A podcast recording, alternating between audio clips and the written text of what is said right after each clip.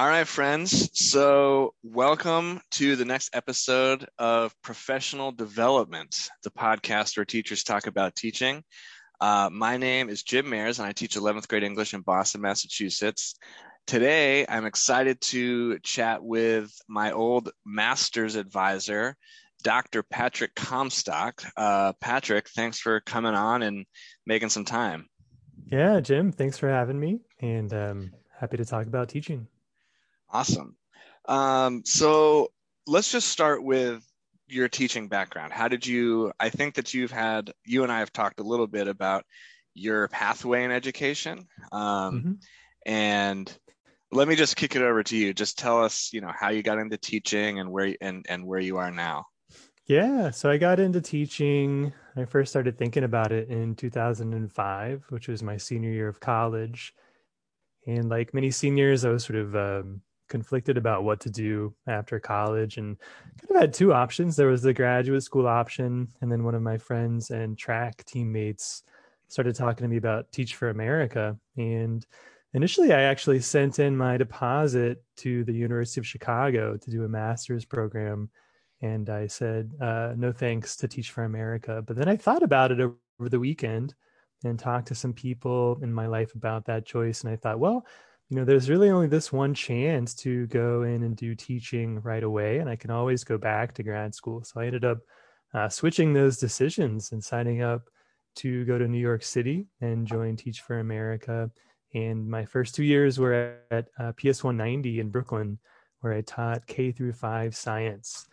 It was an interesting setup. I was the science teacher for the whole school. So I had 13 different classes uh, saw the kindergarten, first, second, and third grade classes about once or twice a week, and then fourth and fifth grade classes two or three times a week. So yeah, was you... a busy uh, a busy schedule. I'm and, sure. Um, one one thing I sort of made sure to do after the first couple of months was to have good experiments because I found that giving students something hands on something fun and exciting can solve a lot of the classroom culture issues, can solve a lot mm-hmm. of uh, sort of attention issues too. So that was my my sort of route from college into into teaching at PS 190. That's awesome. And so when one quick aside that I was not predicting, uh, have you listened to the podcast Nice White Parents? I am aware of it, but I okay. haven't listened to it before. I I ask because um, if for anyone who has listened to it, um, I imagine our audiences would overlap to the extent that I even mm-hmm. have an audience.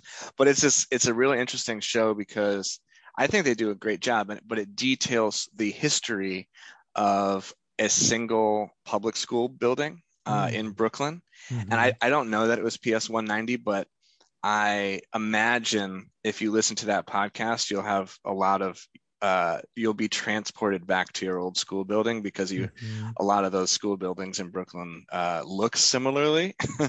uh, totally. And it's like a very fascinating history of um, different parents coming in and and how and how the school segregation systems kind of are have been held up over time and mm-hmm. some of the different things that anyways we're kind of getting off topic a little bit there but um, yeah. Okay. So PS 190 in Brooklyn, you're there for two years, and then what happens? Well, after those two years, I decided I wanted to go to grad school, more grad school myself. So I went to divinity school at Harvard University, studied religion, ethics, and politics, where I got a master's of theological studies, just kind of their terminology for an MA in religion. So that was uh, uh, two years of just being a student, no teaching. And after those two years, I went and taught uh, eighth grade at Boston Preparatory Charter Public School, yes, the similar neck of the woods as you. And yeah, um, in that role, I had a few different sections of eighth grade writing, and I also taught music, which was a really cool experience for me. I was uh, sort of grew up singing, playing the guitar, and playing piano. I had a little bit of sort of uh, very very amateur sort of amount of, of music talent and, and uh, skill level, but they wanted me to teach music, and I was like initially kind of resistant, but um, I ended up doing that, and it, and it turned out to be a fantastic experience. I had a a kind of a choral ensemble, like an a cappella group, and cool. learn to read music, to write their own tunes, and to kind of get the both the performance background and also kind of some music theory as well. So that was the second of uh, three K through 12 schools I've taught at. The last one was Achievement First Bushwick in uh, Brooklyn as well, where I taught fourth grade math and English. And so those are the the three K through 12 schools, and I've taught at four higher ed institutions as well. Uh, courses at Teachers College, at Montclair State University, and New York University, and now Relay Graduate School of Education. So seven schools in total uh, over the course of about 15 years or so. So I feel like I've got a sense of kind of what it's like on the ground at, at both of those levels. Um, yeah. So the, the school cultures and, and what it uh, takes to run a successful institution. Yeah. I'm curious about I'm I'm curious to talk to you a little bit about the pandemic uh, because I feel like that's I, I, I quite frankly am not sure how to think of the pandemic moving forward, um, but I do I definitely think it's worth like reflecting on it and thinking about some of the lessons that we can and should take into the fall, even though even as we're not on Zoom anymore. But you know, you supported me through Relay um, as an instructional, a little bit of an instructional coach, but mostly just sort of, you know, mm-hmm. through class. We we had a lot of interesting and, and powerful readings and discussions that that pushed my thinking in my own pedagogy. So I'm just kind of curious to get your take on what it was like for you supporting supporting t- other teachers and relay students in the pandemic. What did you notice? What was surprising? What was challenging? Anything, I guess, is is fair game. Yeah, it was certainly a really challenging year and a half. You know, I think the first year in the spring of 2020, all teachers and students were grappling with this transition from what was, in most cases, an in person sort of typical learning experience to an online experience. And so I feel like um, we should give credit to everyone, students and teachers alike, for being really flexible and adaptable and making that that transition. And then last year, uh, there were some uh, unique challenges to be sure. Like for me in my role, the glimpses I got into classrooms was through Zoom, was through video recordings instead of physically going into the classroom. And so I think there's a, you know, there's some limitations to that glimpse. It's not as full a picture as physically going into a classroom and experience the experiencing the dynamic between teachers and students. But at the same time, I could see more people say in one day, and I could sort of get a broader glimpse um, in terms of how things are going when there was um, the trips around to different schools in New York City were eliminated. So there mm-hmm. were there were some advantages and disadvantages for my role in particular. I really missed uh, in-person teaching and learning, but I was always determined to make the most of it, to do the very best that we could, and um, you know, an atmosphere that um, we have to we have to do discussions in slightly different ways. There, I think, needs to be sharper protocols and uh, kind of um, a more intentional thinking about the way we as teachers can set up discussions. And so for me, it meant using the breakout rooms function of Zoom a bit more often. You know, there was a chance for people to, to talk in small groups about the different things they were working on. Um, so pedagogically, I tried to condense things and, and make sure that when we gathered together as a class, uh, that no time was wasted and that we were really uh, making the most of that. And then any extra things, any sort of independent work, um, we could put to some other time frame that it wasn't sort of uh, during class hours. In other words, there was some flexibility when it came to what we did asynchronously and that sort of mm-hmm. thing. But I think beyond that, you know, more generally, I tried to really think about the importance of staying healthy, like eating a healthy diet, getting exercise, getting sunlight, and as sort of counterintuitive as it may seem, limiting screen time, mm-hmm. limiting the intake of news, because I think that it's really it's important to be informed, of course, but I found in my own case, a lot of my energy was focused on things that were out of my control. So mm-hmm. part of my my process in the last year or so, last year and a half, is to increasingly try and focus on things that are in my sphere of influence and really up to me And in my case, that's being a really good model, doing the best I, I can to model good facilitation strategies for teachers to come up with really interesting and engaging topics in class to make sure that uh, people feel like they're supported and learning things too. And then I thought of my role as a kind of um, a way of providing some structure to people's lives. I think that's part of what institutions do philosophically, what schools do for teachers and students. There's structure and accountability, you know. And so my students knew that uh, every Thursday night we'd gather together at 6 p.m. You know, we'd have a chance to learn some new things, uh, develop some new skills, but also reflect on how things were going. And so, uh, since we were kind of all, all, in it together in the sense of being thrust into this environment where we have to be teaching online, I thought that uh, the best approach would be to learn together, to kind of share out collectively some wins, things that have been going really well uh, for everyone, and then use some uh, collective time to brainstorm hotspots and things that have been more difficult as well. And so when we can come together and kind of crowdsource under the auspices of a class in that way, uh, that's a really exciting possibility uh, that came out of the, the pandemic time too. So you probably had similar experiences about sharing techniques with colleagues and, and that sort of thing too. Yeah, I did. I think um, I pre- I really resonate with your f- increasing focus on your own locus of control because mm. um, you know i think when you are in person as a teacher there is a lot i think that was one of the hardest challenges for me as a teacher when we switch into remote learning because mm-hmm. there are a lot of moves that you can do as a teacher in a physical classroom to push or pull or convince or prod or or just kind of help bring students along um you know like something and i feel like for me at least i and i haven't read or consumed a, a ton of media about like quote unquote what it was like to teach in the pandemic but mm. i do feel like the the media that I did hear, I've, I, you know, I heard a, there, you know, I listened to the Daily or some other podcast, and they had, they did some spotlights of Odessa, Texas, um, and I've you know read a couple essays and things, basically just sort of panicking a little bit on um, how sort of bad remote instruction was. Mm. and but to me i've i've i was frustrated at times at least with like a larger scale narrative of education because they weren't really naming why.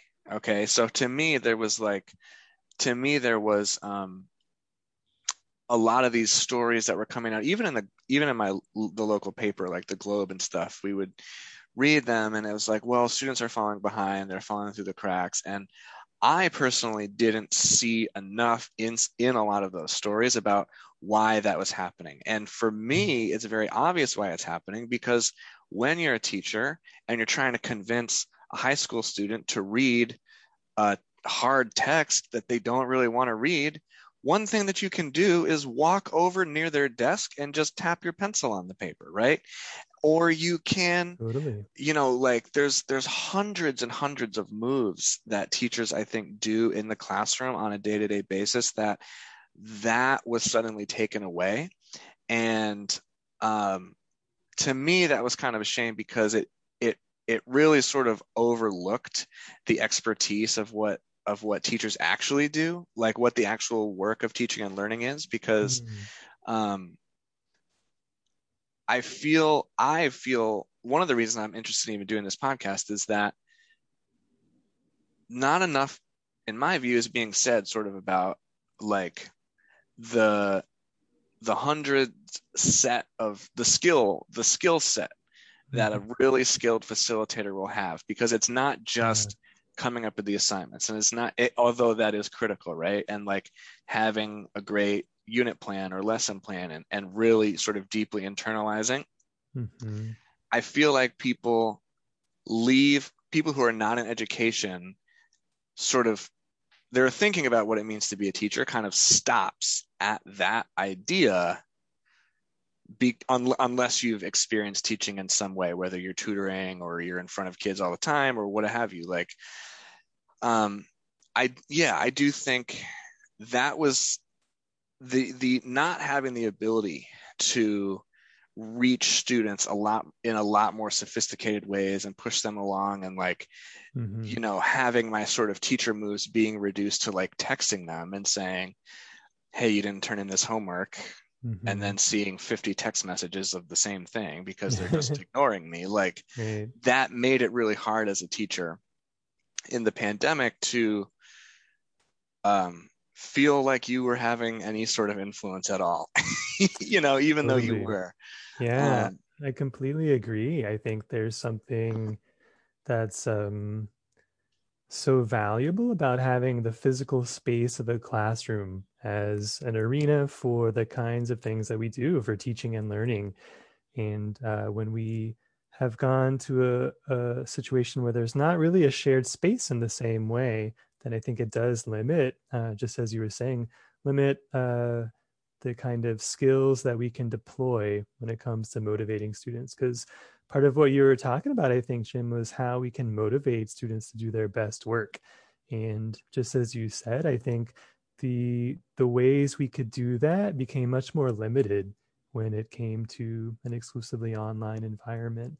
And so I think that we've had we've all had to think about ways to expand our skill set when it comes to, to motivating students in that way too. The other thing that I think is huge that that I think you alluded to is the fact that there is uh, in the classroom the, the sense of a shared enterprise. So the one student who's having trouble focusing can at least look around and see that other students are also reading too. This is what we do here. We gather to read a text and to talk about the ideas but I think one of the huge challenges of the experiment in remote education was uh, individual students re- remaining motivated and retaining that sense of motivation because you're suddenly so isolated. You can see your teacher and other students through a screen, but that physical sense of being involved in a, a shared project was missing too. So I think it was a um, a tremendous challenge, and I worry, of course, as as most teachers do, about the kind of long term effects of this.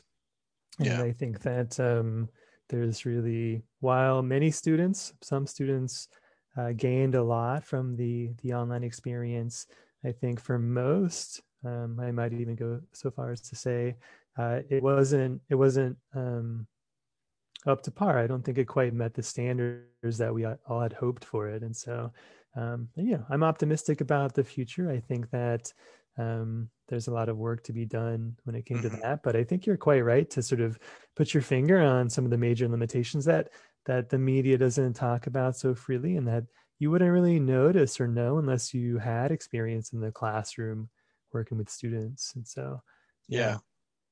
I'm not here to shame any media. I'm just, you know, I'm trying to, I'm yeah. trying to, but I do, I do think it's valuable to kind of continue to recognize and celebrate and, have some of these nuts and bolts conversations that mm-hmm. um, that may get passed over in in one way or the other. Um, yeah, I'll be in a really interesting situation this fall where the grad students I'll teach at Relay, most of them will have never physically taught in a mm-hmm. classroom before. And mm-hmm. so um, it'll be their very first time. So I'm preparing myself for that to sort of uh, be teaching and learning in an online space, but teaching and learning skills and knowledge that you can apply to a physical classroom space as well. So there will be an interesting disconnect there, but i will do my best to try and uh, to make both kind of aspects as really coherent as possible. So your classes in the fall are going to be digital. Relay will be all online this okay. fall and this spring. Yeah, they've okay. made a call to do that for a number of different reasons. Um, you know, my preference is for in-person teaching and learning, and I think we'll eventually get there. But at least for the fall at Relay in New York, yeah, they're um, doing it online exclusively. But it yeah. will mean, yeah, as I said, that that the students that I have in class, they'll all be in schools around Brooklyn and the Bronx mm-hmm. and Manhattan, presumably. Um, but we'll come together um, on Zoom for class. Yeah, I think um, I'm not here to I don't know that there's any right or wrong call there. I I'm Yeah. sure I could guess, and I, I'm sure it makes sense. A- And one thing that I pro- my my first reaction to that uh, decision is like, you can always you can always decide to go in person. You can you can you can decide to go, but it, I feel like it is much harder to like start in person and then if something bad i mean the delta variant still seems to be pretty much unknown and Mhm. uh, yeah there's a there i think i think there is a bit of a false sense of security i think there's a lot of unknown so i don't Mm. know it makes sense it makes sense to me One of the um, ideas for me, this is on the same lines of sort of post pandemic thinking. And um, this re- require a lot of political will and money, but hmm I think that creating some outdoor classroom space would be a good investment in the future. hmm You know, even it's trickier in places like Boston and New York where it's cold a lot of the year. But to Mhm. have, you know, maybe on a playground or sort of an area adjacent to the schools, at least some places where people can gather outside and do teaching and learning, you know, present what they're they're working on, some hmm uh, outdoor community space, I think, you know, if I were if I were New York City or Boston's mayor, for example, that might be something I would focus on doing because, um, yeah, it would it would preserve at least a space where people could come and do some of that work, if not hold like an entire school outside. There would be something there. i i love that idea i and i agree and you know there's rooftops you can go up to the rooftops plant the gardens on the roofs i'm all i think that i don't understand why every rooftop in new york city doesn't have a garden on top of it but Yeah. Um, yeah, absolutely. Well, I think that's a good segue to talk a little bit about some of your other research interests, um, because I know that you focus a lot on mindfulness in education, which is sort of a big word. Um, and do you, do you do you see that is is that is that specific suggestion kind of coming from some of your your research in in mindfulness and education? I'd say so. Yeah, I Yeah. think they're connected ideas. I think um, kind of a foundational principle for me is at the bottom, educational experiences are social experiences. And so um, it's really important for me uh, to preserve, uh, when we can, a place like a physical place for students to come together. But at the same time, our students are uh, being educated in a pretty stressful environment and an environment where there's a premium paid on attention. And so these two ideas are part of what informed my thinking about the the mindfulness and education. So I, you know, I I was teaching from 2009 to 2010, and then I started my uh, grad program in 2010. And it seemed to me during my first couple of years there, there was this increased emphasis or popularity of mindfulness in schools. I was hearing about mindfulness this, mindfulness that, to a Mhm. lesser extent, yoga, and then even more infrequently, the word meditation. That, of course, has a kind of religious connotation to it, which is Mhm. why I think most people talk in terms of mindfulness and yoga. So I noticed this phenomenon, and more and more schools were putting in mindfulness into the classroom or the school. And I thought, well, I haven't really seen a clear articulation about why exactly this is good. What exactly about mindfulness is educative? And is there a way to express those benefits in uh, clear and scientific terms, like the terms of psychology, the terms of philosophy, the terms of physiology? So that was what I was interested in doing, like looking at the schools that are putting mindfulness into classrooms and seeing, like, well, what effect is that having? And then is there a theory for why mindfulness is beneficial? So I ended up focusing on four claims that people tend to make about mindfulness, which is that it helps attention, it involves metacognition, it relieves stress and anxiety, and that it's connected to empathy. So I looked at these claims and I looked at the research that's out there, and I tried to develop a, a theory for why those tr- those claims are true why it is the case that mindfulness might help improve attention, help relieve stress, and help develop empathy, and so on. And so uh, that's still work I'm really interested in doing, which is essentially couching and, and talking about mindfulness and meditation, the experience and the practice of those things in more rigorous and more precise terms. uh, the terms of psychology and philosophy. And so, um, basically, I think it's good because it gives students some skills to manage their own emotions, to manage their own thinking, and to manage their own attention. And of course, these aren't sort of silver bullet techniques, but I think to the extent that we as teachers can give our students those kinds of skills that are useful not just in in the classroom but more broadly life skills to develop our own sort of thinking and awareness. Then i think that's uh, you know a skill set that's really important to focus on. And if it means carving out 10 or 15 minutes even even five minutes during a day to focus on something as simple as what it feels like to sit and breathe. Mm-hmm. uh, then we're we're doing a service to our students. We're helping them sort of developing you know to develop some self-regulation skills. And then there's also a uh, a, a, clear academic benefit to this too. Um, i personally started meditating practicing mindfulness in about 2010 so it was right in the middle of my third year of teaching and I noticed that it made me a better teacher because I was a little bit more patient in my responses to students. There was a kind of gap between what I what I heard or saw and then my response to it, which was a healthy uh, gap or a healthy space to open up. And then I also noticed that it made me a better reader and writer. I could mm-hmm. focus a little bit more on what I wanted to say if I was writing and remember to to really I would be able to read a line or a paragraph and really remember it after that.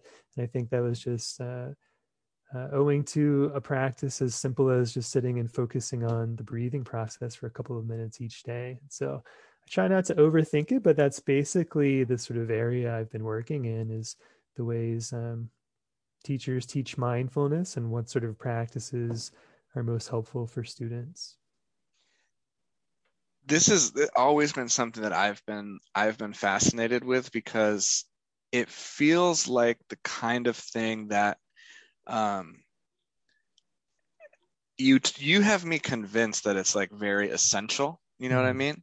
But also, it feels like the kind of thing that can be deprioritized in the midst of like high stakes testing and and whatever curriculum maps and sort of like feels like the kind of thing that people would say, "Oh yeah, be, I know this is really important. It'd be great if we could do it, but today we got to like instead mm-hmm. we got to read about like, you know, cover the material." World, yeah, well, so what would you say to um, what recommendations you have for me personally or just any teacher who might be interested in like implementing um, not just implementing like a mindfulness practice because i feel like it could be either counterintuitive or just not successful if you if you sort of view it as like a checklist type of thing to do that takes away from your quote unquote instructional time how could how how would you suggest sort of reframing or thinking about some of these mindfulness practices um, for teachers uh, and I and I have in mind high school students, but I guess it could be any students, mm-hmm. um, as as like a as like a a foundational and very normalized part of their classroom culture and classroom experience? Yeah, it's a great question. And um, I have a couple of thoughts on that. One would be to try and keep things short and simple. I think initially, any more than five minutes or so might be too much before students have really fully bought in. And uh, you've probably had the experience of setting a timer for five minutes and doing nothing but focusing on your breath, it feels like a really long time. Mm-hmm. And so that sense of of keeping things small at first is really important. The second thing is I would I wouldn't want teachers uh, who aren't sort of themselves fully committed to it and, and interested in doing it to lead mindfulness exercises that might be kind of counterproductive. I think mm-hmm. it would be, you know, if I were a principal, I would basically say, you know, these are practices that you can do uh, with your own choice. And if it's not something that you feel like you want to lead and do in your classroom, then that's totally fine. Because kids, yeah, you and I both know that kids really are expert at uh, sussing out posers, people who are yeah. fake, don't really know what they're doing. Fake so, news, yeah. Yeah, yeah, yeah. So keeping it short, keeping it something that um, you know a, a, teacher or leader really feels like they want to do and then finally getting students involved and invested i think is really important too like in my case I would ask for volunteers to ring the bell. We would have kind of a singing bowl to signal the start of the couple minutes of mindfulness and then mm-hmm. uh, the finish as well. And so students like taking on uh, that kind of leadership role in in running that. And so I think you know, in in my experience, just talking about that time as time to uh, focus on our mental health to try and do what we can in the same way we would exercise our bodies. You can think of this mm-hmm. as a kind of exercise for the mind and in the same way that we can go down to the gym and get stronger bodies by exercising them, we can get stronger minds by doing mental exercises like that too. So. I would mm-hmm. try to get students interested and invested first, give them leadership roles, and then basically, you know, in the fourth grade setting that I taught in, we would have it as a part of our morning meeting. So every single morning, or sometimes in the afternoon meeting, there was just a, a, spot, a couple of minutes carved out where students knew what to expect. They knew it was coming. And once it's uh, sort of been woven into the daily schedule like that, uh, it becomes a more familiar part. And in my experience, actually, in skipping over those mindfulness minutes, students would often say, "Hey, wait a wait a second, we you know we went went right into the quiz, but we skipped our our meditation." And so mm-hmm once that happens, um, you know, it seems like a pretty solid feature of the the regular classroom routine. By the way, this it does work to some extent. Work, um, in my view, it's it's worth putting in a few minutes of mindfulness in a Zoom class as mm-hmm. well. Um, it's a little bit stranger because just as we were talking about, we're not sharing the same physical space, so everyone's got their own kind of independent distractions at home in whatever mm-hmm. room they're in. But it's actually kind of a nice analog to the way we all have our own independent distractions in our minds, too. Even if we were physically sitting together in a room, focusing on our breathing, our minds would be doing different things. They would be mm-hmm. having different patterns. So it's not all that different. But when I, I lead a sort of a couple of minutes of mindfulness on a Zoom session, I usually ask people to turn their cameras off and then sit. I'll have a couple of instructions and we sort of uh, participate in that way. So I think it's well worth doing. It's uh, yeah, as, as, you said, the the first thing that gets deprioritized, along with typically art and music and mm-hmm. PE and these sorts of things. But I would say that it's a it's a good investment in the sense of time you spend every day uh, training attention and teaching our students how to train their attention mm-hmm. is time that will be uh, gotten back later on as students begin and we begin to do things more efficiently. Mm-hmm.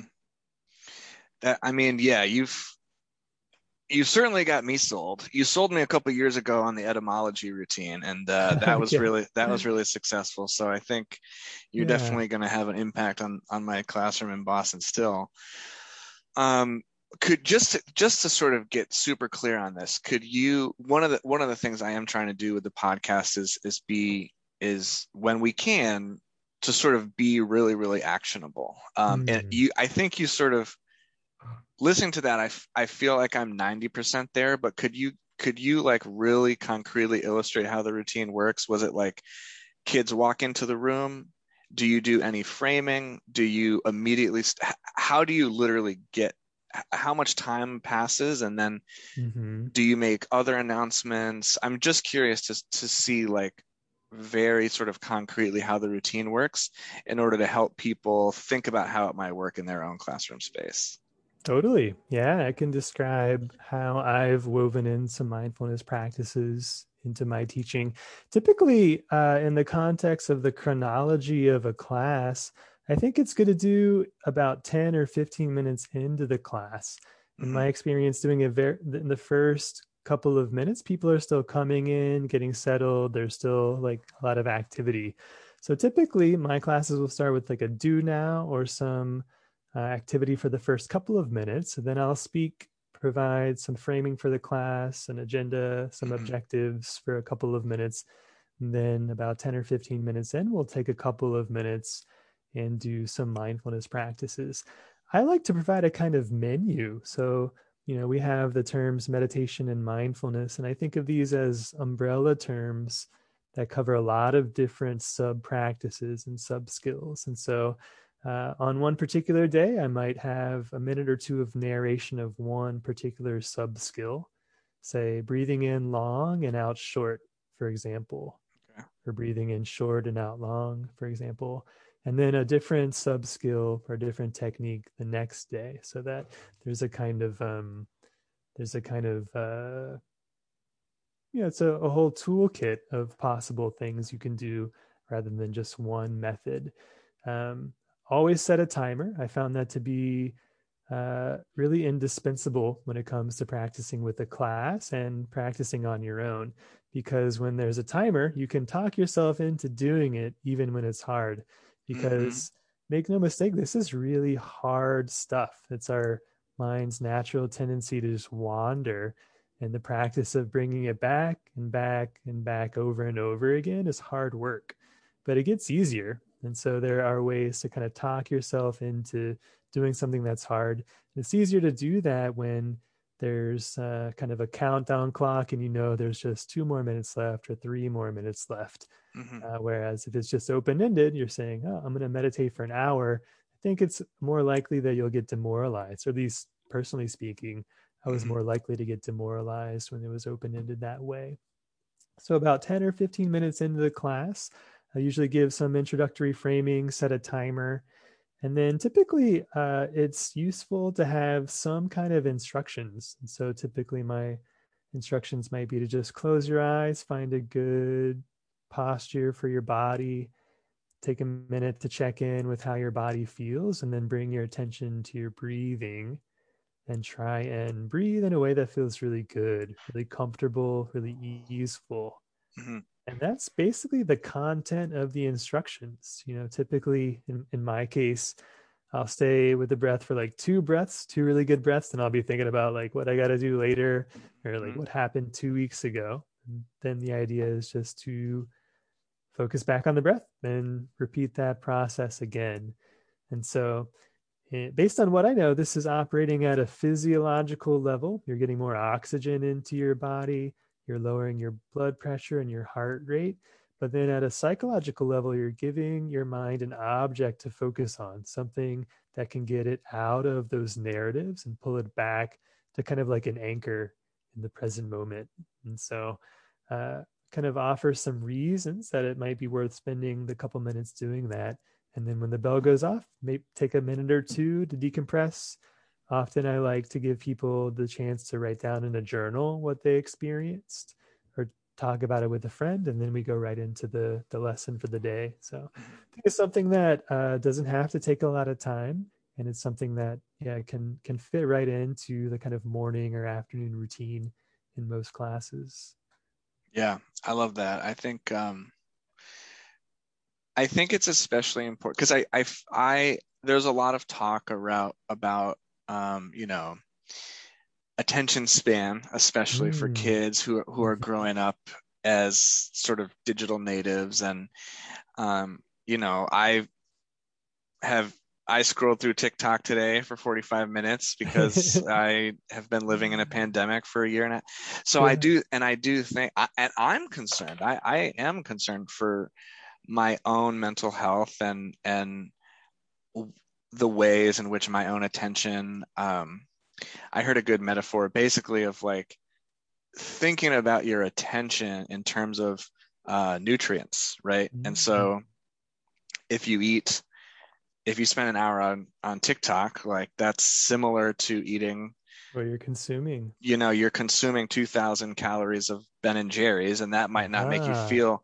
that might not make you feel great at the end of it um, mm-hmm. um, and that that immediately got me to be like okay i'm done um, oh, yeah. but i but i do think um, i do want to start having better and sort of more informed conversations with my students about their own ability to regulate all the things that you were naming, including attention, stress, mm-hmm. um, because I, I think when a lot, when so much, many educational tools and resources and, and sort of content does exist online, it can be hard to differentiate between, you know, when I was in college and high school, I had my the internet, social media, sort of garbage fun stuff, that was all on Facebook and I could log in and, and surf the pictures and everything. and then I had my bookshelf with my mm. hard copy books and my binders and my notebooks. And there was like a very clear delineation between between those two sort of areas of where I was spending my time. Yeah. But I feel like that that literally just the physical delineation of like you take notes on an iPad for an hour and a half and then you use that same iPad to scroll through Instagram or Facebook or TikTok or whatever it is and and that can be challenge it can it's challenging for me as as as an adult and I know that it's many of my students have um, expressed the same type of of challenge and they want to not have that be the case mm-hmm. um, but they don't they don't often have clear vocabulary and tools and ideas to to move away from it yeah. um, so I, I think this could be very empowering. Totally. That's so interesting. Um, I think, yeah, it seems to me that we don't really have the right language or vocabulary to talk about this yet. It seems like maybe one word is like the modality of learning, like when the modality of an iPad of your class is the same as what you check your TikTok on, is what the same as what you, you know, scroll through Instagram on mm-hmm. there's a kind of uh, confusion maybe there for students that you can't separate the kind of modalities or at least the kind of um, I don't know maybe the space that you're operating in as a student. Mm-hmm. There's a kind of blurring of the lines between the school space and then my private social media space. Mm-hmm. So yeah, that's so interesting because I think that I don't know. Did other words come to mind or other sort of ways of talking about that uh, conflict? Because yeah, uh, I think everyone who's a teacher or student has has experienced what you're articulating. This kind of like uh, all of the modalities of learning and and sort of our social lives have been sort of uh, put into the one um, yeah kind of the the one screen whereas you know before an educational experience meant like walking down the hallways to see friends and mm-hmm. teachers mm-hmm. in different classrooms seeing different things on the walls, talking to different people. Um, and there's a kind of um, kind of a funneling in process that that I'm seeing into the one one kind of um, way of accessing others that I think, yeah, you're right that we should we should develop a more robust kind of way of talking about this to to bring it to to light.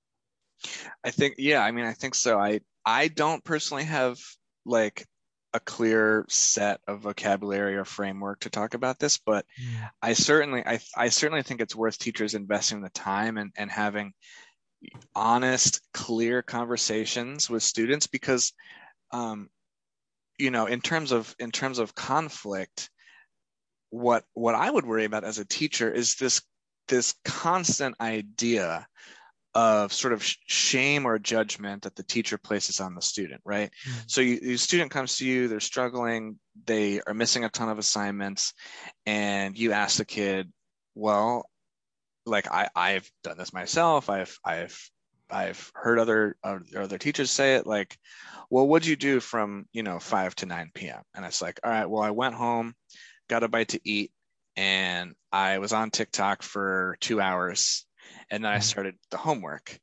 And uh, immediately, sort of right then, the teacher will jump in and say, Well, just look at what happened. The solution's very obvious. It's right in front of you, so on and so forth. Like mm. TikTok is worthless and and you don't need it. And and if you had spent this time on your algebra homework instead of spending on your TikTok, like problems, yeah, problem problem solved, you know. But I do think like it is a lot more complicated than that because it's not it's not so easy for a student or even as an adult to just kind of decide to put their phone away or decide i think we establish these mental pathways these neurological pathways that form habits and that is what a lot of times that's what you repeat and it's mm-hmm. what you do and i i even though it's on even though it's sort of self-contained on a phone and it sort of seems easy to say just put the phone in the dresser and open up your math textbook i, I think it's worth understanding that that's not it's not quite as simple as that yeah i totally agree the that's why i think the institution of school in classes can help mitigate some of that because Mm-hmm. there's a kind of collective energy and a collective motivation that comes about when you you're there in the in the presence of others doing the same thing. So maybe that means that as teachers to the extent that we can find like ways of replicating that in the online space whether that's breakout rooms or Mhm. you know what have you um, that seems like a good sort of at least one way of thinking about getting students to retain that kind of motivation. Because yeah what you say resonates with me too. I think i've heard reports of some of my uh, friends and, and colleagues going back to the office working at a dedicated space physically and uh, they feel much better because there's a sense of camaraderie there's a sense of people being in the same space doing the same sorts of things so i think that yeah we, we've gone through kind of an unnatural educational experience uh, Yeah. when it comes to the pandemic and uh, i think that well uh, speaking personally here i think we really owe it to our students to get back on track and give them the experience that they deserve otherwise we uh, we're uh, at the risk of selling short their potential you know just because they happen Yeah. to be born at a certain year uh, doesn't mean they shouldn't be able to to really really blossom so i think that you and i will have and others will have our work cut out for us um, being Yeah. educators but i think we always have Yeah, um, I agree. So before we before we close out, I think we've we've covered a lot of ground here. But Yeah. I, I don't know if I prepped you this for prepped you for this, but I imagine you'll be able to handle this task with without issue. Um, to close out the podcast, what I've what I've been asking people to do is to talk about a teacher that they personally had who really changed their life and influenced them. And so, if I bring up that topic for you, who comes to mind? I've felt fortunate to have a lot of really good teachers, even though I went to kind of decent, mediocre public schools in Virginia. I had a lot of standout teachers. And so when I saw these questions, I had to think a little bit about who I would talk about. But Yeah. a college professor actually comes to mind. Is that okay to talk Yeah, about? it absolutely. be- yeah. I think yeah, we can have we can have a broad definition of of teacher, uh, but I think absolutely, I think a college professor fits the bill. Yeah, a lot of his pedagogical moves are moves that I took and put in the K through 12 space. Um, Mhm. And so Hans Tiefel was this professor's name. He taught at the College of William and Mary in Virginia, and he, he was a religious studies professor. And I studied uh, religion. I changed my major to religious studies my sophomore year because I had a really cool class where all the teachers in the department came and lectured on their specialty. And so um, Hans Tiefel taught a class called Medicine and Ethics or Bioethics.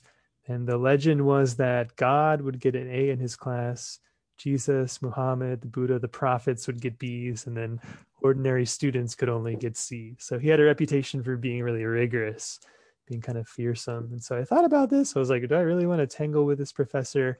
I thought about it, talked to some people, and I was like, well, this is what I came to college for. And so I enrolled in his class, and it was very difficult. He was a rigorous teacher, and many students uh, dropped the class after the first couple of weeks. But once we got into, you know, kind of the class that was going to be there for the rest of the semester, it was an incredible educational experience um, for a couple of reasons. One, he taught me the power of language and to really pay attention to the words and phrases that we're using when we're speaking, we're reading, because that actually often provides a, a window into someone's worldview, the language that we use. We can kind of uh, identify the assumptions and implications that underlie the language. And so his his favorite phrase was to analyze and evaluate.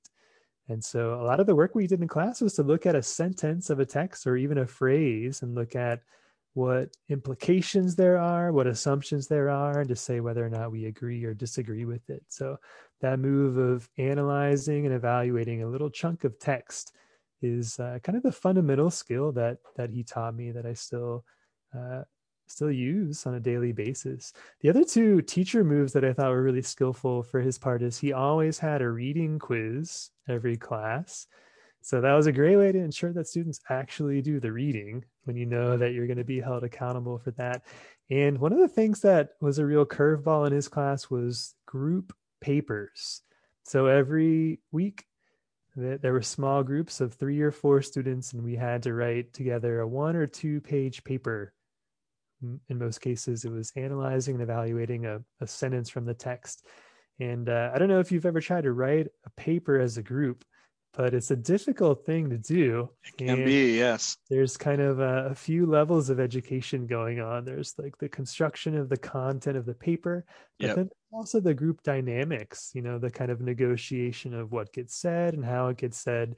And uh, working on that with others, I think made me a better group member, I think, but it also made me think hard harder about um, yeah, my contributions to a group and and making things especially clear. And so I think the the reading quizzes it, it shows that you're serious as a teacher and you assign some some reading and you know your students are expected to at least retain some of that sends a kind of message about uh, you know the the level of expectations you have as a as a teacher mm-hmm. and then i guess uh, the main thing i got from him that i that i try and replicate is that he had fun teaching there was this sense as a student, even with his sort of fearsome reputation, he was smiling and clearly having a good time when it came to talking about even pretty serious, even pretty fraught issues.